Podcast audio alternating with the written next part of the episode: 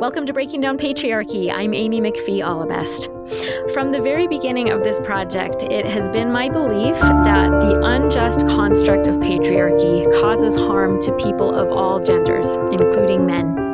Today, it's my delight and my honor to be joined by a deep and generous thinker, Bob Rees, who's going to help us unpack some specifics of both how patriarchy can painfully impact men, as well as some of the ways that men and patriarchs even can act as our allies in this work of dismantling oppressive structures. Along the way, Bob will be reciting his poetry, offering thoughtful insight, and reflecting on his personal history surrounding trauma and abuse. We're so excited to be sharing Bob's story with you. Listeners might want to know that this segment will include some challenging content such as sexual abuse, self harm, and violence. So please consider if this material might affect you and take care of yourselves accordingly. Now, to introduce our guest. Professor Robert A. Rees is an activist, scholar, poet, and humanitarian. He is a visiting professor and director of Mormon studies at Graduate Theological Union in Berkeley, California. And previously, he taught at UCLA, UC Santa Cruz, and UC Berkeley.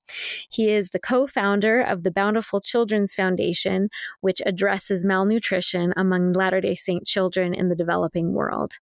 Welcome, Bob Rees.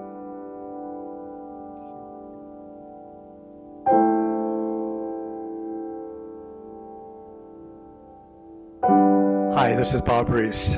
Uh, for the past 10 years, I've been the director of Mormon Studies and a visiting professor at Graduate Theological Union in Berkeley. Before that, I taught at UC Santa Cruz and UCLA. And one of my other really great passions is that I am the co founder and current vice president of the Bountiful Children's Foundation, a nonprofit foundation that addresses malnutrition among Latter day Saints and other children in the developing world. Currently, we're in 18 countries, from Mongolia to Madagascar, and from Peru to the Philippines. And it's joyful work. Uh, welcome any of you who want to find out about it to go to our website, bountifulchildren.org, and you can learn about that. Today, I'm very happy to be having the opportunity to talk about patriarchy in a personal way. My remarks are called Patriarchy and Me, a Personal Perspective. Uh, this has given me a wonderful opportunity to do a lot of self evaluation and deep thought about how patriarchy has influenced my life. Even before I was born, my life was shaped by patriarchy in both general and specific ways. In a general sense, it began millennia ago when recognizing their superior physical strength and freedom from childbearing, men began to lord it over and dominate women, exercise control over property and capital, and when they were threatened by the mystery and power of feminine deities, began to insist on the exclusivity and superiority of masculine deities. This heritage was influenced by the generations of men from primitive times to the present, who continued those ancient imbalances, enmities, inequities, and injustices. In a specific sense, patriarchy in my life began during my infancy, gained prominence during my formative years, and left a shadow as an adult I've had to acknowledge and address. Let me explain. My mother, Onia Marie Harden, was always something of an enigma to me. Although I didn't always live with her growing up, I witnessed her being abused and bullied by the men in her life, including my father and a series of stepfathers. While she wanted to be a good mother, poverty, alcoholism, and depression inhibited her from being so. She abandoned my brother and me when I was an infant, and again when I was eight. I never lived with her after that and saw her infrequently. It was only until after her death at age 50 that I learned the reason for her brokenness. On a visit to Colorado to visit my maternal grandmother and aunt, I learned that my mother had been sexually abused by her father, starting when she was a young girl and lasting into her teenage years. Thus, even before she had a chance to fully develop emotionally, her psyche was deeply damaged. With that revelation, my mother's life suddenly made sense to me for the first time. Later, after seeing a photograph of her with her high school class, I wrote the following poem. It's called Ona. That's her, standing somewhat stiffly with the others in Rye, Colorado, the year of the Great Depression. Her cousin Mavis is there too, third girl from the left. She looks more poised than my mother, who stands in a corner, her passive face lit like a cameo. By this time, her father was already fondling her breasts, which are just beginning to show beneath the cotton midi she wears with a sailor collar. He caught her in the barn where they milked the cows and in the creamery when she made butter. At 14, she was sent to live with her Aunt Ida in Cortez, making the trip over Wolf Creek Pass on the darkest day of the year. Two years later, she and my father ran away to Monticello to get married. When she was seven months pregnant with me, her second child, she drank a bottle of blue poison. Her second husband shot a woman, then cut his own throat with a razor. Her third husband died in a fire a year after he raped her. For a while, she lived with an ex convict and then married a guy named Burchell O. Eden. Her fifth marriage was her own daughter's third husband. Not long before she died of heart failure, and he was killed by a car while crossing the street in Delta, the old man was still pressing her. The other boys and girls in the photograph look innocent, expectant, dreaming of girlfriends, boyfriends, basketball, and dresses for the school prom. My mother alone casts a shadow on the pastoral backdrop hung clumsily by the photographer who cannot see what she knows and can never tell anyone, especially her classmates, standing so full of promise before the black one eyed box. My grandfather's unforgivable and violent abuse of his role as father, nurturer, and protector deeply wounded my mother and therefore also wounded me. The absence of a mother left me feeling like a motherless child. That feeling was deepened by having three stepmothers, none of whom was nurturing in the way I needed, and one of whom was both physically and emotionally abusive. I later came to understand that she also had been abused by her first husband. Whereas my stepmothers were either abusive or indifferent, my stepfathers were often violent with both my mother and her children. My mother's second husband was an abusive man. While still married to my mother, he either murdered a woman and committed suicide, or more likely, was a victim of a double murder.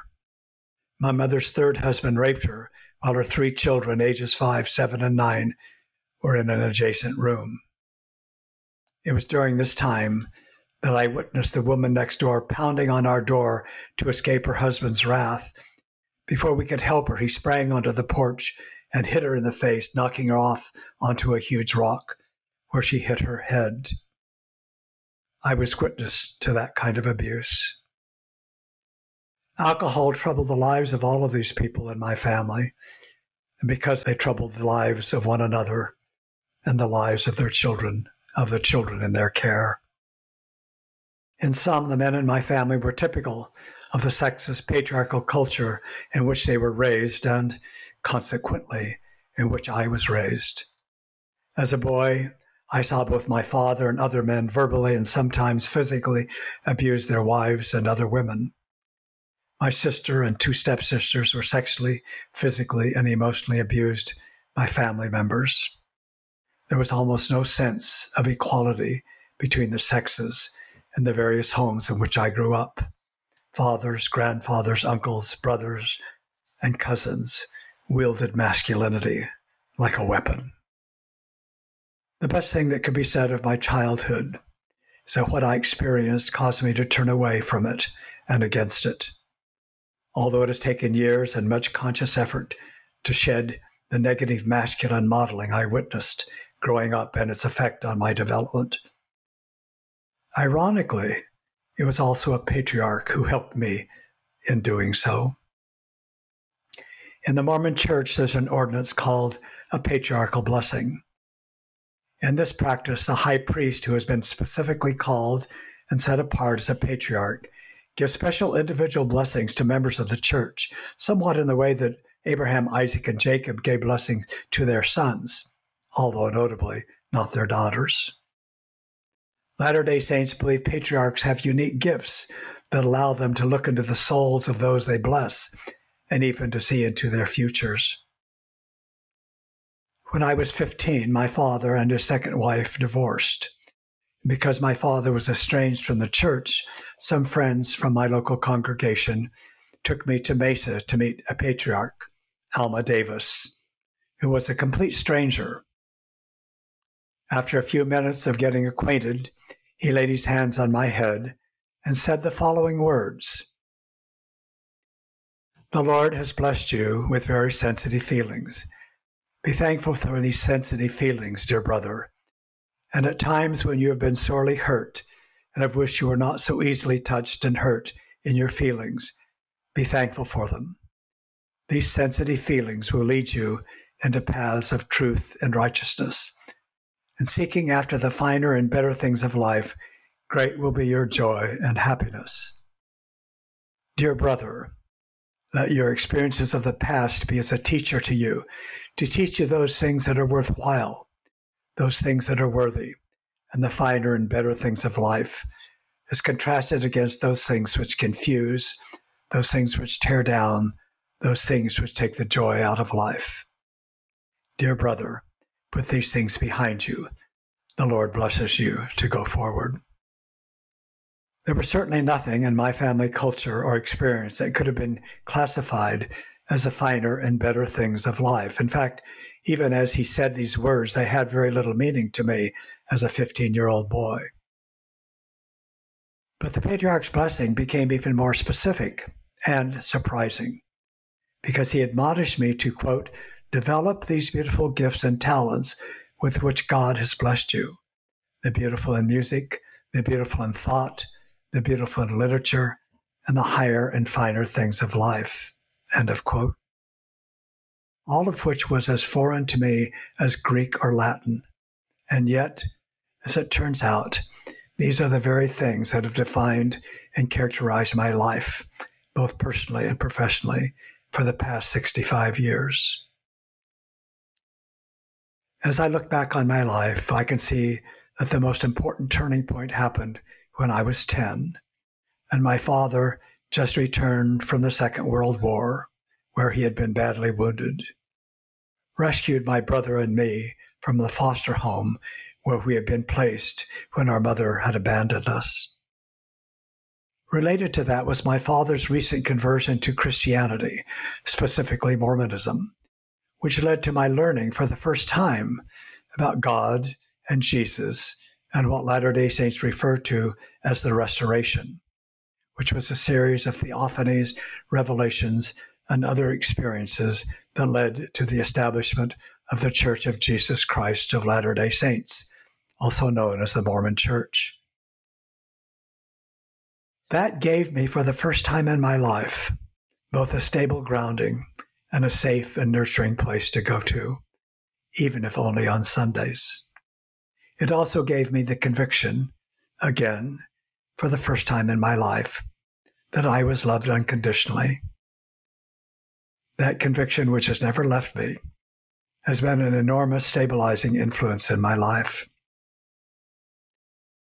although I was only 10 when all these new ideas and possibilities poured into my young mind and heart.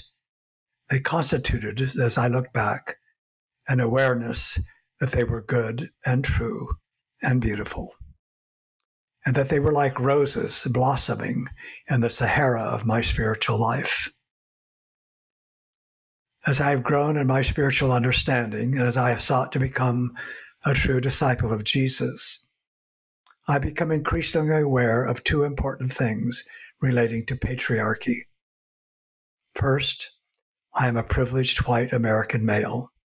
And second, as such, I have a responsibility to make the world both more equal and more equitable, including in relation to the imbalances between men and women.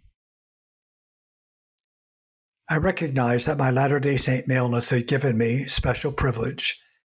As a holder of an all male priesthood, I've held many positions of power and authority and been given many rich opportunities and experiences not available to women.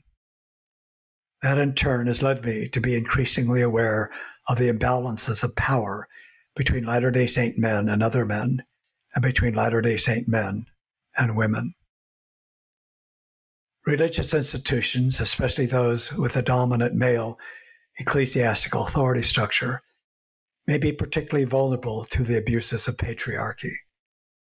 I have certainly experienced that in my own faith tradition, where bishops, stake presidents, and other leaders at times invoke their authority and power to silence opinions or positions with which they disagree or of which they disapprove.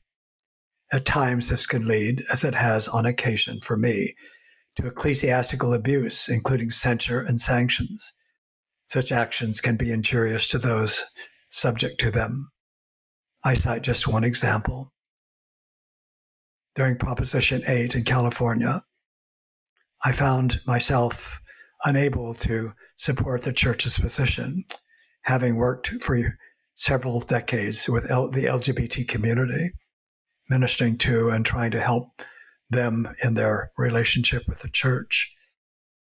Because my leader saw that as opposition to the church, he silenced me for an entire year it was an interesting experience as I went to church where I had held positions, where I taught, where I did many things. For an entire year, I sat in the congregation, allowed only to sing songs and to say amen to prayers. One of the beautiful things in sitting there, Sunday after Sunday, is it helped me to identify with others, especially women, who have often had to be silent. I have also been negatively impacted by patriarchy in society. In the academic world, where I've spent my entire professional life, I've encountered superiors and some not so superior who have taken an arbitrary, discriminatory, and punitive position in regard to me. That is also true in other arenas such as healthcare and business. I also recognize that at times I have suffered from the same patriarchal proclivities. Having been a university professor and administrator for 60 years, I recognize that I have a tendency to talk more than I listen, to be authoritative in my opinions, and to feel I always have something important to say. I could likely be grouped with those men Rebecca Solnit had in mind in her essay, Men Explain Things to Me. Recently, I've come to recognize that this tendency is also rooted in my patriarchal past, since as a child, I often found myself having to explain or talk myself out of situations that I perceived as hurtful or potentially dangerous. While I wasn't often successful, I became very adept at explaining the ways of Bob, or in those days of Bobby, to everyone.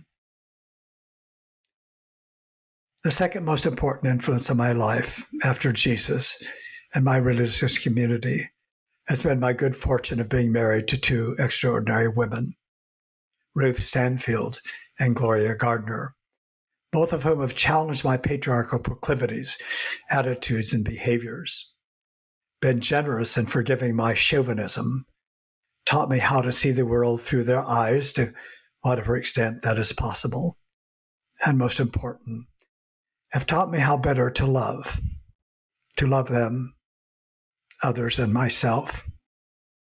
An ongoing work I expect to last to the end of my life. When Ruth Stanfield and I got married in 1961, we were both in graduate school at the University of Wisconsin. As a newly married couple, we were warned by church leaders about using contraception, otherwise delaying starting our family.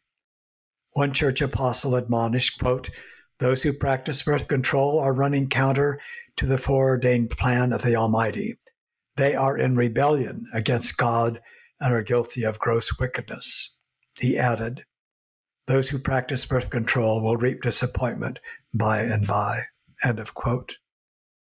Given today's cultural and social values, it's hard to imagine a church leader giving similar counsel today or to young couples following it.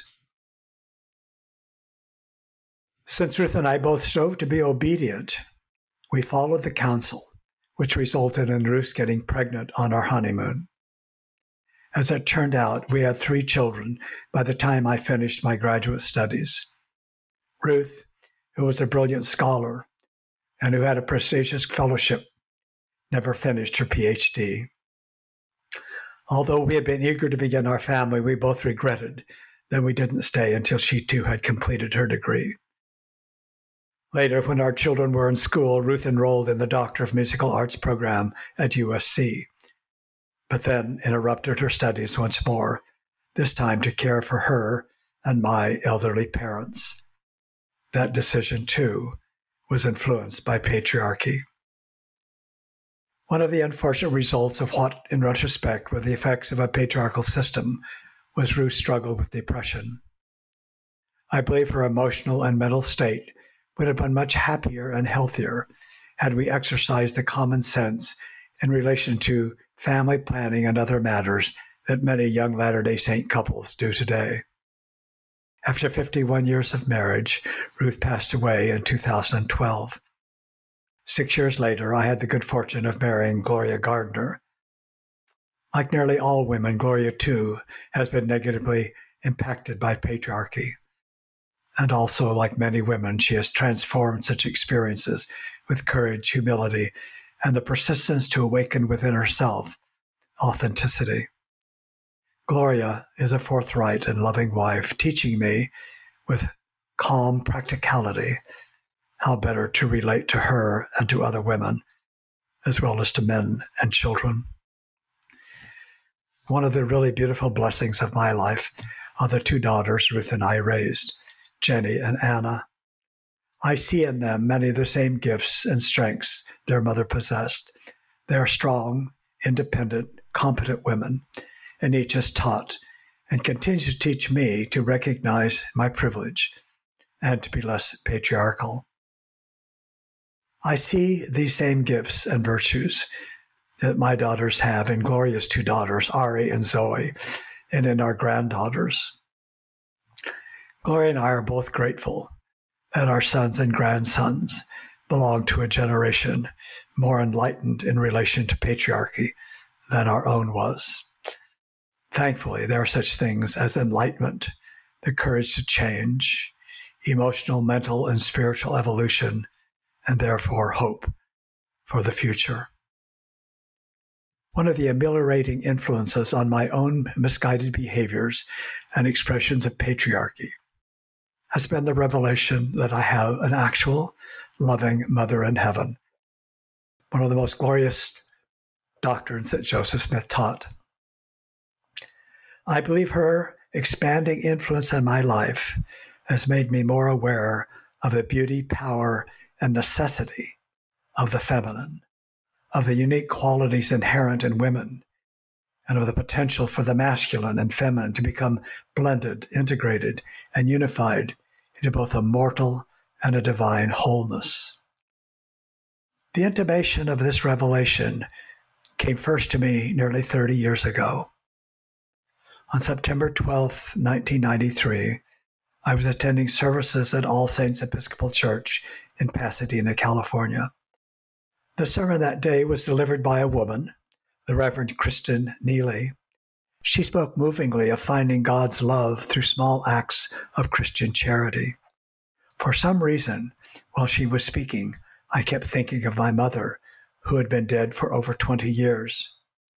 Because my mother had been sexually abused as a child, we all felt a giant absence in our hearts because of her wounded heart and soul. When Reverend Neely's sermon was ended, all of the congregants said the prayers of the people, which began with Reverend Neely addressing deity.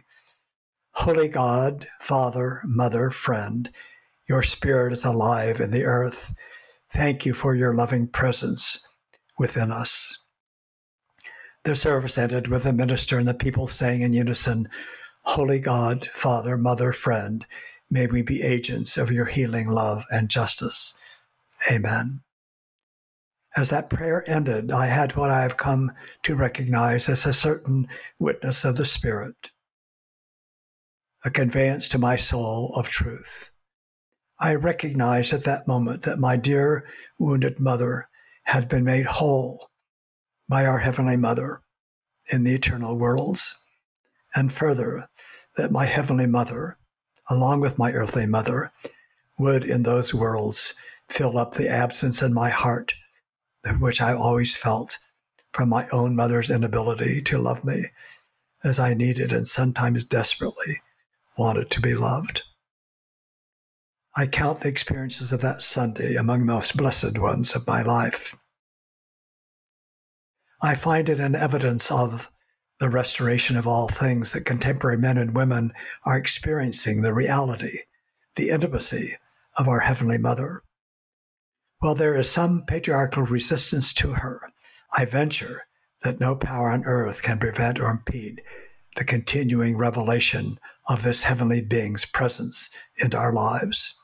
As Terryl and Fiona Givens argue in their new book, All Things New Sin, Salvation, and Everything in Between, quote, Heavenly Mother's emergence out of obscurity changes everything profoundly. End of quote. As I wrote in an essay on Heavenly Mother many years ago, I would like to suggest that as individuals and as a church, we open our hearts and minds, awaken our imaginations to the possibilities that our Heavenly Mother holds for us, including helping us to counter the effects of patriarchy. Let us celebrate her elevated place in our theology and teach others about her. Surely many women and men and this godless world might find their way back to the light through this goddess of all the worlds. End of quote. I recognize that I still have important work to do with regard to patriarchy. What I have come to believe in is the possibility that we can all work towards seeing one another as our Heavenly Parents see us, as alike and undifferentiated to them in terms of our potential, value, and worth, yet distinctive in our paths, our gifts, and talents. That work is our shared calling as human beings.